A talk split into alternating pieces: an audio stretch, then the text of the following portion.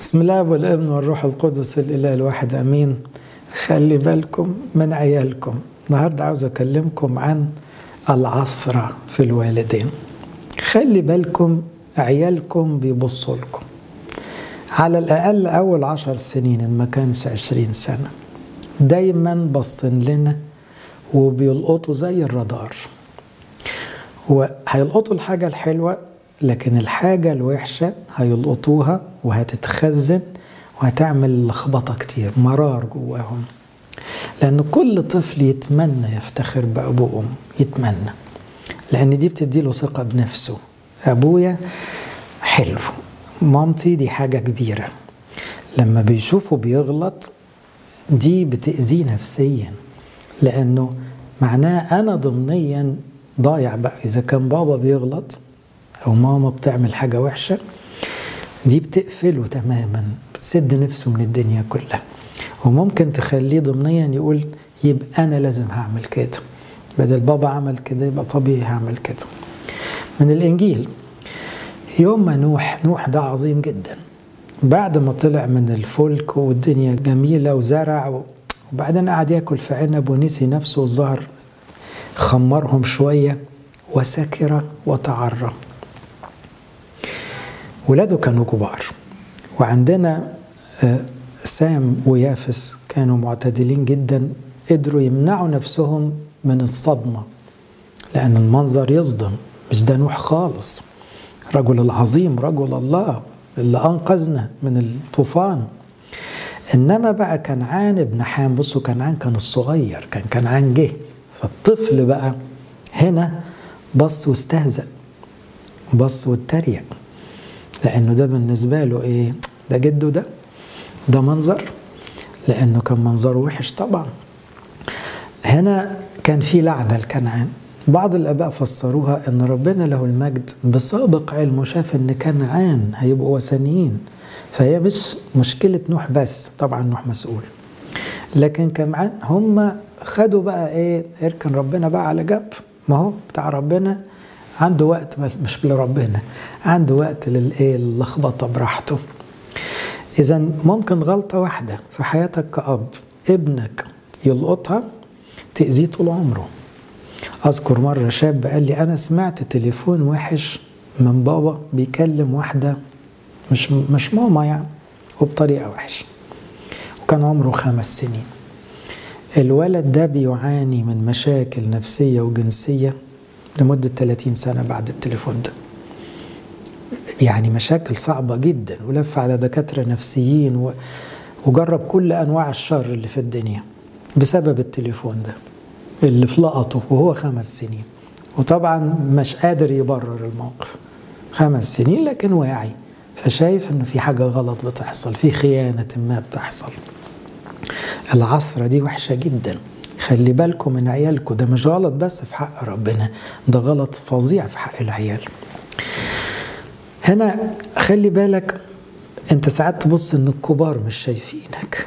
طب والعيل الصغير؟ انت فاكره نايم؟ مرة طفلة تاني قالت لي أنا كنت نايمة في العربية وبابا وماما بيتخانقوا في العربية. وأنا سامعاهم بيتخانقوا وعمال أعيط ورا وهم مش فاكريني نايمة. وكرهت الجواز. وسلمت نفسها للخطية بعد سنين. مش عاوزة تتجوز. ليه؟ الخناقة دي اللي كانت جوه العربية وهي عمالة تعيط كرهتها في الدنيا وفي جسدها وفي الجواز كله وفي ربنا. لأن بالنسبة لها هم دول اللي كانوا بيحكوا عن ربنا. شوفوا قد إيه العصرة صعبة. مرة واحد تاني يقول لي ماما أنا سامعها على الباب بتكذب. جت بعدها بأسبوع تقول لي ما تكذبش. قلت لها ما انت بتكذبي. قالت لي خدت حتة قلم على وشي. بس ساعتها أنا كرهت ماما لأنها بتضحك عليا. هي بتكذب. مش عاوزاني أكذب ليه؟ وفضلت يا عيني البنت دي سنين بتكذب وعايشة كذبة كبيرة وتمثيلية كبيرة. فين لما يعني تابت ومسكت في ربنا وصلحت أمها؟ لكن اتكلفت كتير قوي من الكذبة دي الخايبة اللي كانت على الباب. احذروا خلي بالكم من عيالكم لأن العثرة للأطفال ويل لمن تأتي منه العصر. تلاحظوا أن ربنا يسوع له المجد ركز على دي في الكلام جدا. قال خير له لو طوق عنقه بحجر رحى من أن يعسر أحد هؤلاء الصغار. فركز أن الأطفال أكثر عرضة للعصرة النهاردة لما طفل يبقى شايف أن باباه شماس واقف في القداس ويمكن شماس معروف ومشهور. وبعدين يروح يبقى أناني في الأكل عاوز ياكل أول واحد. أو يزعق ويتخانق ويخرب الدنيا عشان الأكل مش جاهز. أو قاعد طول اليوم بعد القداس بيتفرج على التلفزيون. الطفل ده متلخبط. هي دي تمثيلية؟ هو ربنا ده إيه؟ مرة طفل قال لي أنا كرهت الكنيسة من بدري أنا من سن إعدادي ما بروحش. ليه؟ قال لي عشان بابا شماس. قلت له بابا شماس يبقى المفروض تروح. قال لي لا. بابا شماس كرهت بقى. المنظر التمثيلية ده تعال شوفوا في البيت شكله إيه. اذا خلي بالكم من عيالكم لأنه إحنا بندفع ثمن صعب قوي في ولادنا. لما بنغلط وبنفتكر إن الغلطات دي تعدي على العيال لا فيش حاجة بتعدي على العيال ابدا. لأنه الاهتمام الزيادة بالفلوس تيجي تقول لابنك بعد كده يا أخي حب إخواتك واقسم معاهم اقسم إيه؟ أنت علمتني الطمع. ما أنت زرعت فيا من صغري وأنت طول النهار بتجيب سيرة الفلوس وبتتخانق معانا على الفلوس وبتتخانق مع الناس على الفلوس. أنت متصور إن ابنك يطلع سخي ويطلع كريم ويطلع متنازل ومتسامح هيجيبها منين؟ أنت زرعت عكس كده خالص ما يزرعه الإنسان إياه يحصد أيضا. العصرة في الوالدين تذكروا مثلا شاول ويونسان بس يونسان كان كبير فعرف يقاوم العصرة في اللحظة اللي شفنا داود بيغلب جلياط حصل موقفين عكس بعض. شاول بص غار غيرة شديدة لما سمع الأغنية اللي طلعت. يونسان بص بنظرة كلها بساطة شاب صغير أعجب جدا بإيمان داود وصادق داود فلقينا اتجاهين عكس بعض. بعد كده يونسان اكتشف إن أبوه بيكره داود لدرجة في مرة قال له عمل لك إيه عشان تكرهه؟ واتخانقوا مع بعض. لكن لولا إن يونسان كان بيحب ربنا وكان كشاب وصل يمكن عشرين سنة فقادر يمنع نفسه من العصرة كان ممكن يتلخبط خالص. لكن دي الموقف ده لو حصل ويونسان صغير كان كره داود وكره الدنيا كلها زي أبوه. لدرجة شاول كان هيموت ابنه بسبب الخطية اللي جواه. وطبعا شاول موت ابنه فعلا لو أنتوا فاهمين القصة لأن شاول لما بعد عن ربنا الشعب كله تدهور الفلسطينيين اتقووا في الآخر ماتوا كلهم في الحرب. يونسان من أمانته فضل أمين وقال هموت جنب أبويا وكان عارف إنه هيموت. ووصى داود قبله قال له أنت اللي هتبقى الملك. لكن يونسان هنا عرف يغلب خطأ أبوه فضل يحبه. طبعا دي حاجة مش سهلة. على أي شاب إنه يسامح والديه وإنه يفضل يحبهم إلى هذه الدرجة. عشان كده داود يوم ما بكى بكى على الاثنين بحرقة وبالذات على يونسان وقال عليهم شاول ويوناثان المحبوبان والصديقان في حياتهم. لأنه كان شايف أن يوناثان احتفظ بحبه واحترامه لأبوه رغم كل عيوبه. طبعا ده مكلف جدا. كم يونسان هنقابله لا إحنا بنشوف غير يونسان كتير بقى. بنشوف الطفل اللي طالع مش طايق والديه. ويمكن بسبب الحتة دي هو مش عارف يحب شريك حياته مش عارف يحب عياله مش عارف يعيش مش عارف يحب ربنا مش عارف يسامحهم على اللي عملوه. كل ده ليه؟ من أخطاء تراكمت في الطفولة. خلي بالكم الأخطاء اللي بتبدو صغيرة في الطفولة بتقعد وبتكبر في ذهنهم ودماغهم دي ما بتسكتش. وفي لقطة معينة تدخل ما تطلعش. لقطة الأب وهو بيفتري على مراته قدام أولاده. محطمة تماما لأي طفل لأنه دي أغلى ما عند أمه.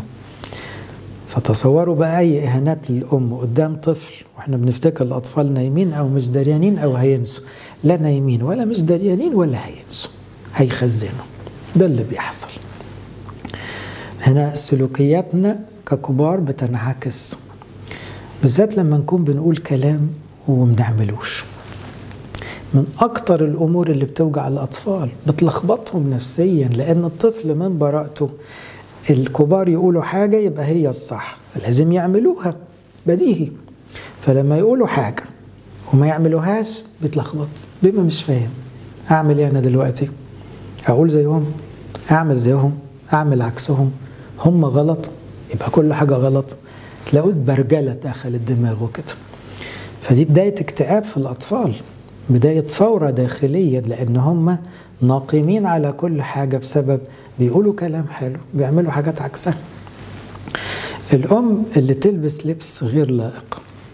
بعدين تيجي تعاني إن بنتها ملخبطة بعد كده. أنت عاوزة إيه؟ بنتك وهي طفلة 3 أربع سنين شايفاكي بتتعايقي قدام المراية واللبس غير لائق ومصر عليه وبتشتري لبس غالي وخلاص عشان الموضة وعاوزة تتجملي قدام الناس وعاوزة يبصوا على جسدك. إيه ده؟ انت متصورة البنت دي هتطلع إيه قديسة؟ ما انت عبيتي فيها مفاهيم كلها لخبطة. ده ربنا يستر ما تضيعش خالص. التنازل اللي إحنا بنعمله يا كبار ولادنا بيعملوا أكتر منه. افتكروا القاعدة دي. لو أنت سمحت لنفسك بغلطة أنت سمحت لعيالك بعشر غلطات. هتتسأل على الحداشر بقى. كل الأخطاء دي هتتسأل عليها. احذروا يا أحبائي. أخطأنا أمام عيالنا بتكلفهم كتير قوي و... وبنصلي ونصرخ إن ربنا يلملم كل ده ورانا عشان عيالنا ما يهلكوش بسببنا. له كل مجد وكرامة لابد بنشوف كل يوم وبنسمع عن ناس عيت عيا شديد ملوش علاج أو ناس ماتت أو أم عندها طفل وحيد والطفل يموت أو أمور صعبة فيها كوارث وفيها أذى وفيها وجع. وهنا نسأل نفسنا ليه ربنا يخلق شر كده في العالم؟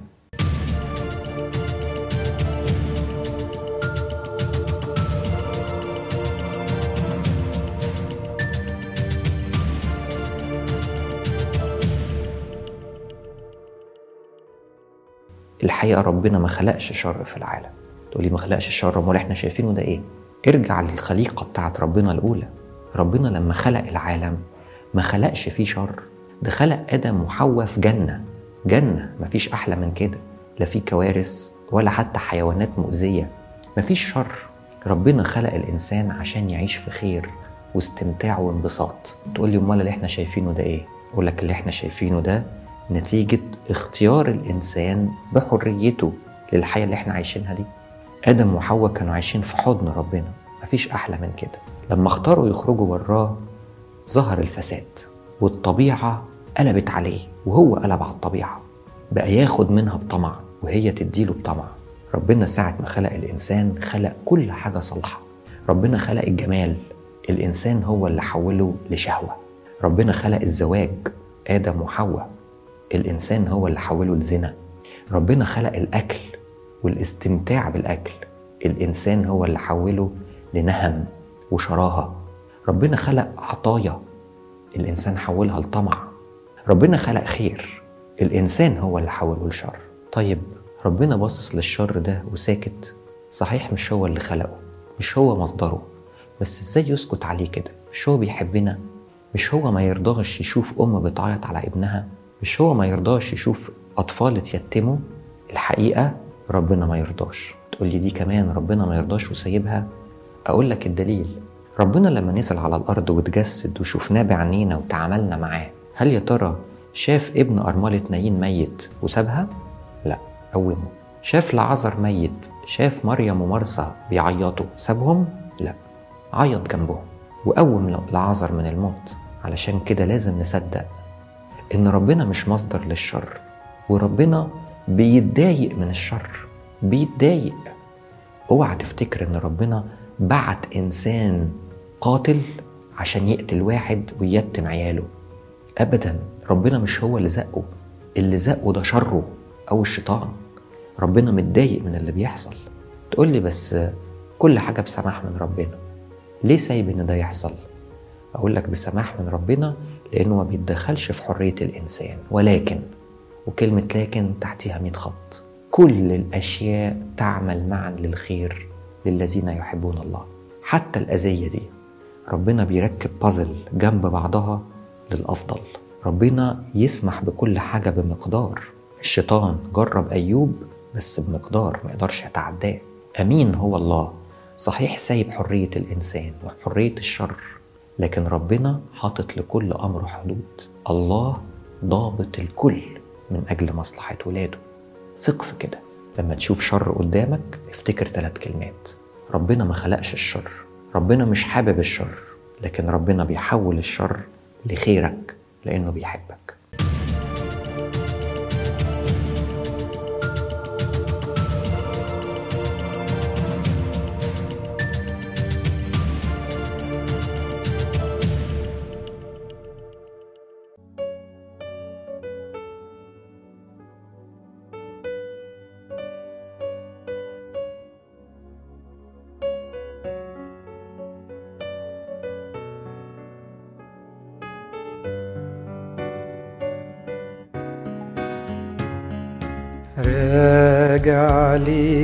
ربي والحضنك الكبير راجع بقلب تايب بينبض بالحنين راجع وكل املي إنك تغفر يا ربي وتنسى كل اسمي وأبدأ عمر جديد راجع وكل أملي إنك تغفر يا ربي وتنسى كل اسمي وأبدأ عمر جديد تهت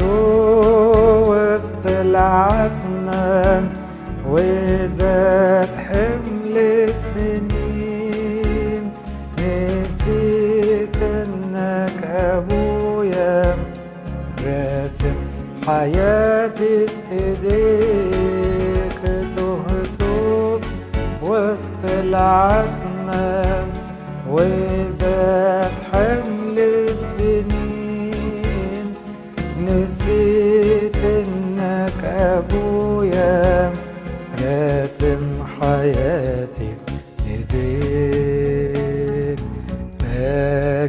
عليك يا ربي والحضنك الكبير راجع بقلب تايب بينبض بالحنين راجع وكل املي إنك تغفر يا ربي وتنسى كل اسمي وأبدأ عمر جديد راجع وكل املي إنك تغفر يا ربي. تنسى كل اسمي وأبدأ عمر جديد. امواج رياح خدتني وسفينتي راحت فين؟ مش شايف جوا نفسي غير خوف وحزن وليل أمواج رياح خدتني وسفينتي راحت فين؟ شايف جوا نفسي غير وحزن وليل. راجع عليك يا ربي والحضنك الكبير. راجع بقلب تايب بينبض بالحنين راجع وكل أملي. إنك تغفر يا ربي وتنسى كل اسمي وابدأ عمر جديد راجع وكل امالي إنك تغفر يا ربي وتنسى كل اثمي وابدأ عمر جديد. أنقذني يا إلهي من فخ الصيادين. قوتك في ضعفي تكمل. يا راعي نفسي الأمين انقذني يا إلهي من فخ الصيادين قوتك في ضعفي تكمل يا راعي نفسي الأمين. راجع عليك يا ربي والحضنك الكبير راجع بقلب تايب بينبض بالحنين راجع وكل آمالي إنك تغفر يا ربي وتنسى كل وابدا عمر جديد راجع وكل امالي إنك تغفر يا ربي وتنسى كل إثمي وابدأ عمر جديد. تحت جناحيك يا رب راحتي صليبك هو ليا دوائي ونصرتي تحت جناحيك يا رب راحتي. صليبك هو ليا دوائي نصرتي. راجع عليك يا ربي والحضنك الكبير. راجع بقلب تايب بينبض بالحنين.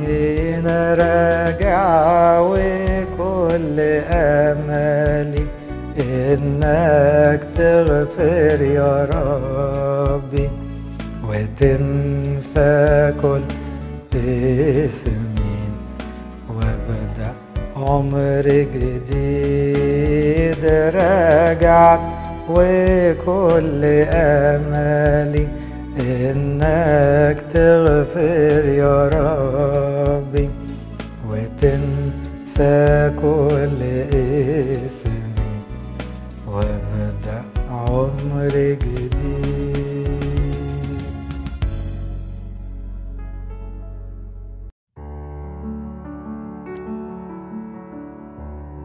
بسم الله والابن والروح القدس الإله الواحد آمين. ربنا مش هيسيبك بس عشان تحس إنه دايما جنبك تعالوا نفحص صلاتنا. إحنا في موسم الصلاة والصوم وأهم عمل بنعمله هو الصلاة. والصلاة يبدو عند بعض الناس إنه حاجة يعني على الماشي كده إنما الحقيقة عمل الصلاة زي ما قالوا الآباء القديسين هو أهم عمل بيعمله الإنسان في حياته لأنه التواصل مع الله يخلي كل الأمور تمشي لوحدها. اطلبوا ملكوت الله وبره وهذه كلها على الطلب على البيع تزاد لكم. اللي عاوز يمشي حياته سهلة يركز في صلاته. واللي عاوز كل مشاكله تتحل يخلي الصلاة هي عمله الأول. فتعالوا بقى في فترة الصوم نفحص صلواتنا. لأنه أحيانا بيبقى الواحد اتعود يصلي لكن زي ما قالها واحد من القديسين الصلاة دواء لو خدته بطريقة غلط ما يجيبش أي مفعول وساعات يجيب مفعول مش كويس. لكن لما تصلي باستخدام الدواء بالطريقة السليمة تخف من كل أمراضك. أول نقطة عاوز أقولها لكم هل الواحد فينا لما بيصلي بيصلي بثقة؟ ربنا يسوع له كل المجد اهتم بالنقطة دي. طبعا لو أنا سرحان يبقى مفيش ثقة لكن لو أنا بكلم ربنا بتركيز وبرمي عليه واثق فيه بقول له أنا عارف إنك معايا ومش هتسيبني. الثقة تخلي الصلاة فيها حرارة وليها طعم كده ومبهجة معزية. إنما الصلاة بدون ثقة زي ما قال القديس يعقوب المرتاب يشبه موجا من البحر تخبطه الريح وتدفعه. لا يظن ذلك المرتاب أنه ينال شيئا من عند الرب مش هياخد حاجة. كل ما تطلبونه في الصلاة مؤمنين تنالونه. يبقى هنا الثقة في أن ربنا سمعني وبيقبل صلاتي لأني بطلب أمور روحية بطلب مشيئته بطلب ملكوته بطلب بره. وواثق إنه بيعمل الخير فأنا بطلب الخير وبطلب إنه يغيرني وإنه يسامحني. كلها طلبات حلوة حسب مشيئته وبطلب خلاص الناس وخلاص العالم دي بتفرحه إذا أنا واثق إن طلبتي مسموعة ومستجابة. مش بس مسموعة كمان مستجابة بس في الوقت وبالطريقة اللي هو يشوفها. اللي بيتكلم بالدالة دي بالعشم ده بالثقة دي طبعا صلاته قوية ومعزية. فنراجع أول نقطة. يا ترى كل مرة بقف أصلي أنا عندي ثقة في ربنا ولا الثقة واقعة مني؟ ولا أنا بصلي وحاسس إنه هو مش سامعني؟ أو أنا بكلم روحي؟ أو أنا بقول كلام بس عشان ضميري يرتاح؟ أو ما يمكن ربنا مش بطل يحبني والشك يلعب بدماغي؟ كل ده يضعف الصلاة ويضيع قيمتها لكن طالما بنتكلم عن الثقة في الصلاة هنا لازم كمان أراجع نوع طلباتي لو أنا بطلب طلبات مادية ما يمكن دي تكون غير مشيئته. يبقى لازم أرتفع عن الطلبات المادية أترفع عن الأمور الأرضية. يا رب أنا سايب لك الدنيا مشيها زي ما تمشي. بارك استر سد احتياجات ولادك. لكن أنا مش هشغلك بالموضوع ده يا رب هشغلك بالموضوع المهم. خلاص نفسي وولادي وحبايبي والعالم كله. يبقى هنا راجع كمان نوع طلبك وبعدين فاكرين حركة إلقي على الرب همك دي؟ ارمي. يبقى أنت داخل في الصلاة تقول له إيه الموضوع ده مضايقني يا رب؟ عليك. فلان ده تعبني يا رب. مش عارف أحبه. برضو عليك. خليني أحبه. المشكلة دي يا رب. أهي. خدها برضو مش هفكر فيها تاني. الهم التقيل ده. إلقي على الرب. اقعد ارمي ارمي ارمي. هتلاقي نفسك سعيد جدا. ليه؟ لأنك واثق إنه بيشيل. استخدم كلمات الثقة. أنا عارف إنك معايا. أنت مش هتسيبني. أنت قلت أنا معك. أنت قلت كل الأشياء تعمل معا للخير. أنت قلت دي بتدي ثقة وبتدي طعم للصلاة. تاني نقطة. افحص صلاتك. هل تصلي بفرح؟ كتير مننا لما يدخل على الصلاة يدخل بنظام إيه؟ واجب يتقضى. ويوه جه وقت الصلاة بقى. فكأن ملوش نفس. طبعا ده يضيع طعم الصلاة خالص وبركاتها انت داخل على الصلاة هتقابل ربنا هتكلم ربنا اللي في إيده الكون ده كله. وربنا مستنيك ومركز معاك. فدي لحظة مبهجة. هو الطفل اللي بيجري على حضن أبوه مستثقل اللحظة دي ولا سعيد بيها؟ هي الأم لما بتشيل ابنها من على الأرض الابن ده الطفل ده سعيد ولا متضايق؟ هي العروسة لما بتلاقي عريسها فتح لها أحضانه. دي لحظة مبهجة ولا كئيبة؟ إذا دخولنا على الصلاة لازم يكون دخول ببهجة بفرح ولازم نستحضر مشاعر الفرح لأنه بيقول اعبدوا الرب بفرح ادخلوا إلى حضرته بترنم. يبقى الواحد داخل فرحان أشكرك إني عندي رجلين تقف وعينين تترفع ولسان يقول ودماغ تفكر وعينين تشوف. كتر خيرك ده أحلى حاجة اللي بنعملها هي الصلاة. يبقى هنا افحص صلاتك أنت بتصلي بأي شكل؟ يا بخت القديسين لأن صلواتهم مفرحة. فلما يصلوا طول الوقت فرحانين طول الوقت. والفرح بيزيد مع الصلاة لأنه بيدي امتلاء بالروح. يا ترى صلاتك مليانة فرح؟ ده أغلب المزامير فيها كلمة فرح وبهجة و... واعترفوا للرب لأنه صالح. والكلام كله مشجع جدا. كمان مجرد إنك متأكد إن ربنا سامعك طب ده اللحظة دي خطيرة جدا. أنت لو جالك تليفون من حد مهم بتفرح بتقفل السماعة بتبقى عاوز تقول لكل اللي حواليك على فكرة فلان كلمني. وتبقى يعني طاير من السعادة. فلان ده يطلع مين؟ إيه رأيك ربنا بيكلمك في الصلاة؟ وأنت بتكلمه في الصلاة وده كلام بجد وحقيقي. طبعا دي أجمل لحظة. مش هتمشي تقول للناس كلمت ربنا ورد عليا بس هو ده الحقيقي وده اللي انت المفروض تعيش فيه. الروح القدس الساكن فينا يفرح بصلواتنا. لما نصلي كما يجب هنقول دلوقتي كل أشكال الصلاة الصح. نصلي بثقة ونصلي بتواضع ونصلي بحب ونصلي بتركيز ونصلي بجهاد. كل ذبايح الصلاة الحلوة دي خلي الروح القدس يملانا بالفرح لأنه روح الفرح يثبت فرحي فيكم ويكمل فرحكم. يبقى لحظة الصلاة دي لحظة بهجة عشان كده أي إنسان يعاني من كآبة أو أفكار حزينة أو بيستسلم للنكد والهم حتى لو كانت خطايا هي السبب ده نقص الصلاة. أنت علاجك ادخل على الصلاة لأنها تولد الأفراح الروحية. ثالث نقطة. يا ترى وإحنا بنصلي؟ إحنا بنقول نصلي بثقة ونصلي بفرح. هل نصلي كما يجب؟ يعني إيه كما يجب؟ يعني في ناس تقول لك أنا هكلم ربنا بطريقتي كلمه بطريقتك ما حدش بيقول لك لا. بس الإنجيل والكنيسة قالوا لنا في صلوات كما يجب. اللي بنسميها الليتورجية يعني الكلام اللي الروح القدس نطق بيه الكنيسة من خلال داود النبي من خلال اللاويين من خلال رب المجد يسوع نفسه لما علمنا أبانا الذي إذا الصلوات المنتقاة دي دي طبعا لها قوة خاصة بيها. عشان كده الشيطان تلاقونا ساعات يسيبنا نرتجل لكن نيجي عند الأجبية أو الإبصالمودية أو الخلاجي نهمل. ليه؟ يقول لك أصله كلام مكرر مكرر ده ده كلام ربنا. ده صلاة بالروح القدس. دي أقوى صلاة. ده هي دي اللي تدي العمق وتدي الروحانية وتدي التغيير وتدي كل حاجة. فأفسس خمسة يورينا القديس بولس إن دي كانت صلوات وبيقول مكلمين بعضكم بعضا بمزامير وتسابيح وأغاني روحية مترنمين ومرتلين في قلوبكم للرب. يبقى من بره في مزامير وتسابيح. واضح إنها مقننة معروفة معتمدة.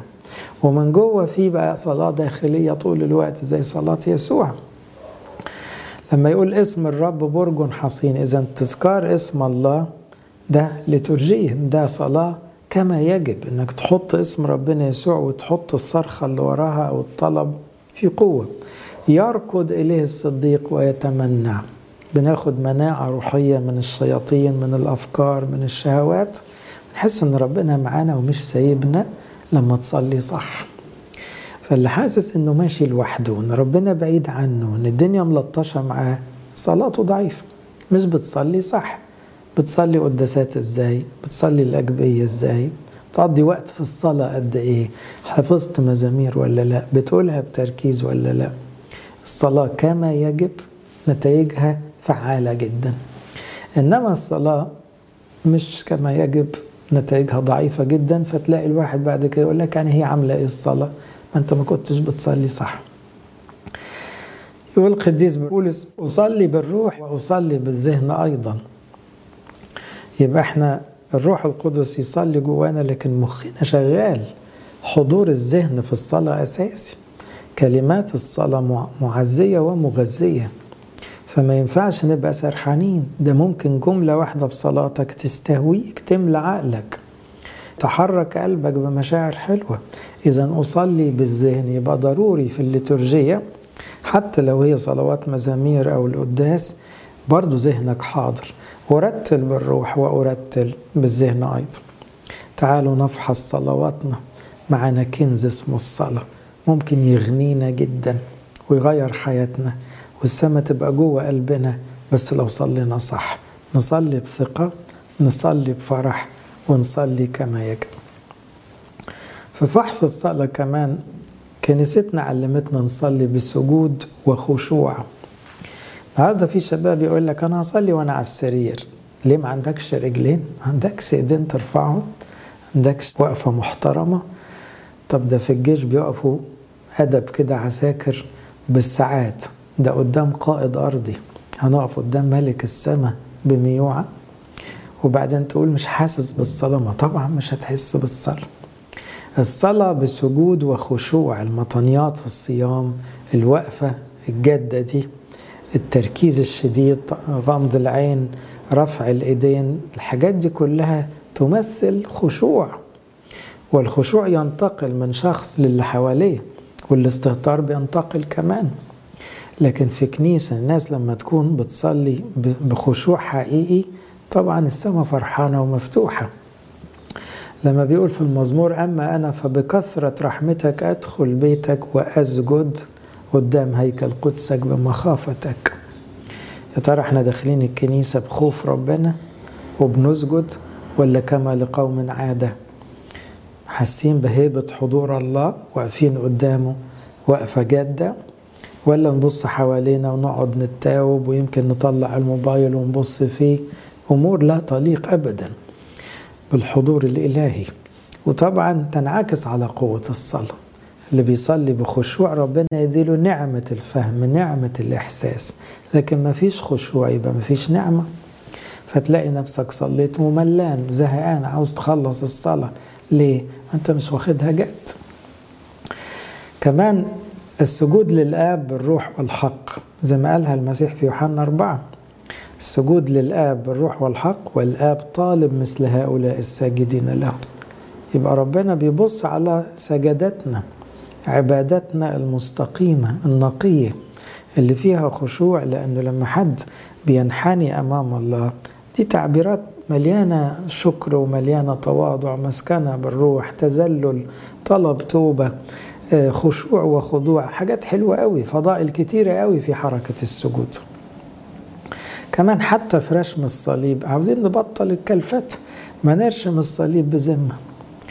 يعني واقفين قدام الملائكة نستكتر نذكر اسم الآب بكرامة فوق راسنا والابن اللي بقى واحد مننا والروح القدس اللي دخل قلبنا ونعلن إيماننا بالله الواحد. ده ده ده قوة. رشم الصليب يدي قوة روحية. طب الحركة البسيطة دي نستكتر نعملها. طب إحنا عاوزين نعيش ضعف على طول. والشيطان يقوى علينا في أفكارنا ومشاعرنا وأجسادنا عشان حتى رشم الصليب بنعمله كالفتة يبقى الصلاة بالخشوع والسجود تحمي الصلاة تخليها كده إيه صلاة سخنة تأثر فيك وفي الدنيا كلها. تعالوا نفحص صلواتنا كمان. هل نصلي بتوبة؟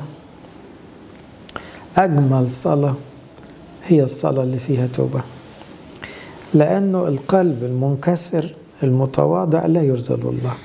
وجربنا في الكتاب كل صلوات التائبين طبعا مستجابة جدا. شوف بقى عندك داود مزاميره اللي كلها توبة. شوف موسى لما بيتوب مطرح شعبه نحامية وهو بيتنهد. دانيال وهو بيصلي. العشار إيه زكا إيه كل دول ناس تائبين. لابن الضال صلواتهم عملت معجزات. طيب هل انت بتصلي بتوبة؟ هل انت شايف خطأك ولا مش شايفه؟ هل واقف في حضور الله بتأدي واجب كفريسي ولا انت مقتنع انك وحش؟ هل وصلت في توبتك انك دريان ان كل الناس احسن منك ولا لسه شايف نفسك احسن من كل الناس؟ فرق كبير قوي. بين صلاة اللي شايف نفسه أوحش واحد وبين صلاة اللي شايف نفسه أحسن واحد. فرق السماء من الأرض أو السماء من الجحيم. لأن اللي شايف نفسه أحسن واحد ده مصير وحش. لكن اللي فعلا مقتنع إنه آخر الكل وأوحش الكل وبيقدم توبة حقيقية وكل اللي طالبه رحمة ربنا الصلاة دي قوية. وتفتح السماء وتفتح قلبه لتعزية واستماع صوت الله وقيادة الروح القدس وبركات وغنى سماوي يحكوا فيه القديسين كأنك بقيت موسى النبي. بس إمتى؟ لما تصلي بتوبة. أنا استغرب إن ناس كتيرة تقول إيه إحنا بنلوم ربنا في الصلاة. تلوم مين يعني؟ بتلوم مين؟ يعني إيه تلوم ربنا؟ يعني هو ربنا يؤدبنا عشان خلاص نقعد نغلط فيه ونتخانق معاه كأن إحنا مش واخدين حقنا عاوز حقك؟ على جهنم على طول. هو ده حق كل البشر. فالبشر اللي بيتجسروا ويلوموا ربنا وبعدين يقول لك طب ما أيوب طب ما داود. يعني سبت الكتاب كله اللي كله خشوع وتذلل ومسكت في الحاجات دي. وانت عارف اللي وراها أساسا. انت مش فاهم الناس دي كانت بتصلي إزاي. لكن عملية لوم ربنا دي حاجة تخرجك بره الصلاة طبعا. ولا تلوم الناس. في واحد يقف قدام ربنا يشكي الناس. انت بتشكي العيال لأبوهم وتفتكر أبوهم مبسوط بالشكوى؟ طب ده أبوهم. وانت عمال تشكي وتغلط فيهم جوه الصلاة تفتكر أب يعمل إيه؟ واحد عمال يعيب في عياله. فرحان الأب وهو سامعك عمال تغلط في الناس؟ ما بقتش صلاة. ده انت اتمليت ايدانا جوه الصلاة. ايدانا لربنا وايدانا للناس. وبعدين بتقول بصلي؟ أنت ادين نفسك في الصلاة. يا رب أنا أسوأ واحد. أنا بحكم على نفسي. أنا تراب وتراب ملوث بالخطية كمان. كمان في التوبة حاول دايما يعني وأنت بتشكي نفسك تطلب الرحمة. طلب الرحمة غالي عند ربنا. طلب النقاوة. طلب التغيير. طلب إن ربنا يقبلك. قبول الله. طلبات غالية عند ربنا. كمان ذكر أخطأنا أمام الله يجعل الله يفرح بينا. ما تقف تقول له أقول لك هي اليوم هرب مني ما صليتش عدل ما غذيتش روحي غلطت في الناس مليت ايدانا كسل شديد الفلوس مش عارف إيه. اشكي نفسك. برضو بقت حاجة غريبة إن الواحد يجهز اعترافه الاب اعترافه. اعترافك ده بيتقال كل مرة تصلي قدام ربنا. لأنه أنت بتعترف أمام الله قبل أب اعترافك وبتشكي نفسك في صلاتك وإذا ما كنتش بتتوب في مخدعك يبقى اعترافك ملوش معنى. لأن الاعتراف أمام الكاهن هو كمالة رحلة التوبة مش هو الأساس. هو يكمل بالنعمة والحل لكن هي التوبة في مخدعك في شكوتك من نفسك. افحص صلاتك. يا ترى حجم التوبة فيها قد إيه؟ لما تصلي بثقة تصلي بفرح تصلي بتركيز بخشوع بالليتورجية. كمان ما تنساش تصلي بمشاعر توبة. سؤال تاني وانت بتفحص صلاتك هل تصلي من أجل الآخرين؟ ربنا أكتر حاجة تفرحه المحبة طيب وانت بتصلي للناس ده معناه إنك بتحبهم. وأي أب يلاقي عياله بيحبوا بعض مش عاوز حاجة أكتر من كده. بيفرح جدا عياله بيحبوا بعض. وتعبير الحب أنا مش عارف أخدمهم قوي بس يا رب اخدمهم أنت. فطول ما أنت بتذكر الناس وبتشفع فيهم في صلاتك بتصلي من أجلهم دي بتخلي صلاتك حارة طبعا. يعني الروح القدس يعني هي دي إرادته إن الجميع يخلصون. فلما تكون صلاتك شخصية حاجتك بس اللي بتصلي لها موضوعاتك بس مشاكلك بس الحقيقة دي أنانية. صلاة إيه دي ويا ريتها أمور روحية حتى من أجل التوبة. لا دي غالبا أمور جسدية. كده أنت مركز مع نفسك قوي كده أنت لسه ما تعلمتش الصلاة. الصلاة الحقيقية يا رب فلان تعبان وفلان مشكلته كبيرة أكتر من مشكلتي وفلان خدمته أصعب من خدمتي. خليك معاه. يبقى هنا الصلاة من أجل الآخرين. تعمل طعم جميل للصلاة. مصلين بكل صلاة وطلبة كل وقت في الروح وساهرين لهذا بعينه بكل مواظبة وطلبة لأجل جميع القديسين. ناس تسهر عشان تصلي لغيرها واثقة أن الصلوات دي هتحميهم وتغطيهم وتكترهم وتكبرهم وتنجيهم وكل حاجة تمشي حلو.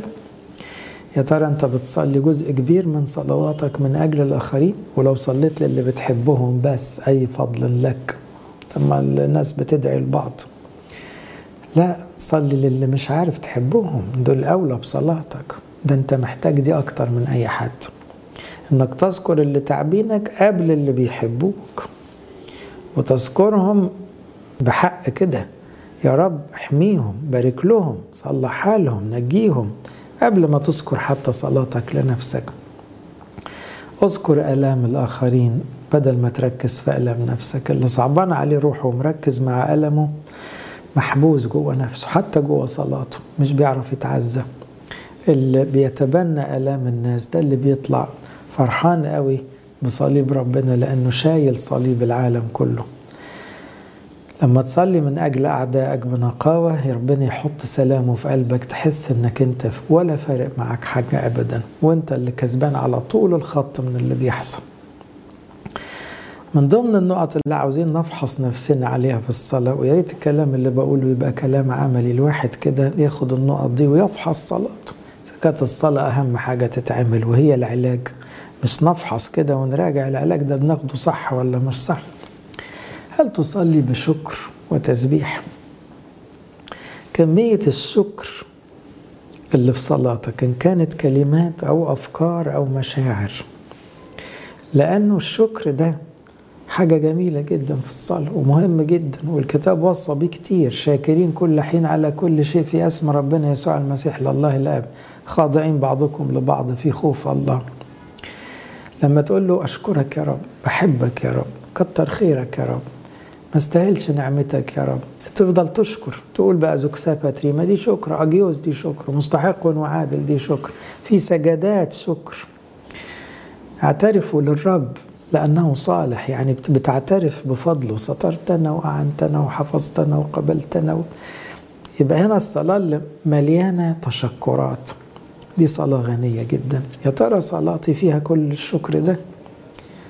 لأن اللي عنده قناعة وشكر هيبقى عنده الباقي هيعرف يتوب حلم هيصلي فرحان هيثق في ربنا قوي هيذكر الناس المتألمة والبعيدة عن ربنا. هتلاقي كل النقط التانية بتيجي لوحدها. التسبيح يجعلك مرشح للسماء لأن في السماء بيسبحوا. كمان الصلاة بشكر بيشيل حاجات كتيرة قوي أمراض منتشرة جدا اليومين دول. لما تشكر كتير تلاقي القلق يروح الخوف يروح الحزن الرديء يروح الغيرة المرة تروح الكآبة عموما تروح. طب ما إحنا كل ده بيحاربنا. يبقى انت محتاج تشكر أكتر من كده. حتى لو بتزق نفسك زق على الشكر والتسبيح بعد شوية هتلاقي ده دواء ودواء قوي جدا. انك انت بقى تبقى طاير زي الملائكة اللي ما بيحسوش بالحاجات الوحشة بتاعتنا دي. لا في شك ولا حزن ولا كآبة ولا هم ولا غم ولا كلام من ده. كمان لما تشكر على الناس تشكر على كل الناس اللي حواليك واشكر على المشاكل. أي مشكلة تشكرها تتحول إلى بركة. طب دي معادلة سهلة أوي وجميلة. خلاص أهلا وسهلا بالمشاكل هنكسب هنكسب. بس نحط عليها شوية صلاة كده وشوية شكر حلوين خلاص المشكلة دي قلبت خير وده اللي بيحصل فعلا كل يوم بس إحنا للأسف مش مصدقين كفاية آخر نقطة عاوز أقولها لكم يا ترى وأنت بتصلي بتطلب السماء ولا لأ؟ إحنا كل صياماتنا وصلواتنا وقراياتنا وخدماتنا غرضها إيه؟ نروح السماء. تصوروا إن أغلب المسيحيين في صلواتهم مش بيطلبوا السماء وبيطلبوها وهم مش مركزين في الطلب لكن يطلبوا الطلبات التانية وهم مركزين. حتى الخدام عاوزين الخدمة تنجح. طب مش نطلب السماء إيه الخدمة تنجح؟ هو بزنس إحنا في الآخر عاوزين السماء لينا وللناس. اللي فاقد البعد السماوي في صلاته ناقصه حاجة كبيرة قوي. إن نسيتك يا أورشليم تنسى يميني. كأنك كده عاجز وأكتع ومش عارف تتحرك من مكانك. انت بتطلب ملكوت الله فعلا وبره زي ما الصيام علمنا. بتطلب نعمة ربنا بتطلب إنك تقضي الأبدية مع المسيح. بتطلب يبقى لك نصيب مع القديسين والشهداء. بتطلب لنفسك الحياة الأبدية والكل اللي حواليك. بتصرخ اهدينا إلى ملكوتك جوه القداس وبره القداس. ولا الطلب ده مش مش في دماغك. افحص صلاتك كويس. لأنه الآباء القديسين لما يصلوا يسيبوا كل حاجة ويزنوا في دي بقى عاوزين السماء زي العيال كده. منتظرين وطالبين سرعة مجيء يوم الرب الذي به تنحل السماوات ملتهبة والعناصر محترقة تذوب. يعني النهاية جاية جاية والعالم هيمشي هيمشي وإحنا كلنا هنمشي. طيب ما نركز في المفيد. إذا كان صلاة تجيب لنا الحياة الأبدية اطلبوا تجدوا.